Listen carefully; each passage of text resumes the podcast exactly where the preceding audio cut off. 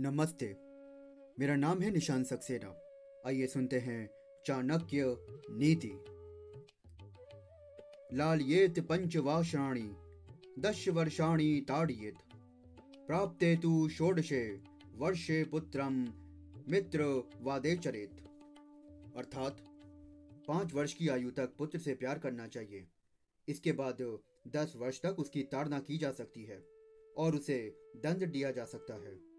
परंतु सोलह वर्ष की आयु में पहुँचने पर उससे मित्र के समान व्यवहार करना चाहिए। विकासात्मक विज्ञान का ये सूत्र है कि पाँच वर्ष की आयु तक बच्चे के साथ लाड़ दुलार करना चाहिए, क्योंकि इस समय वो सहज विकास से गुजर रहा होता है। अधिक लाड़ प्यार से बच्चा बिगड़ ना जाए, इसलिए दस वर्ष की आयु तक उसे दंड देने की बात कही गई है। उसे डराया और धमकाया जा सकता है।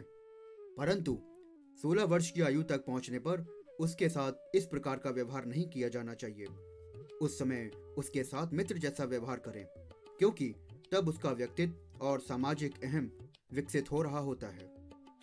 मित्रता का अर्थ है, उसे ये महसूस कराना कि उसके परिवार में महत्वपूर्ण भूमिका है। मित्र पर जैसे आप अपने विचारों को लादते नहीं, वैसा ही यहाँ पर आपको अपनी संतान के साथ करना है।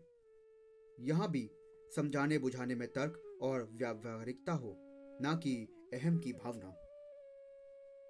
धन्यवाद।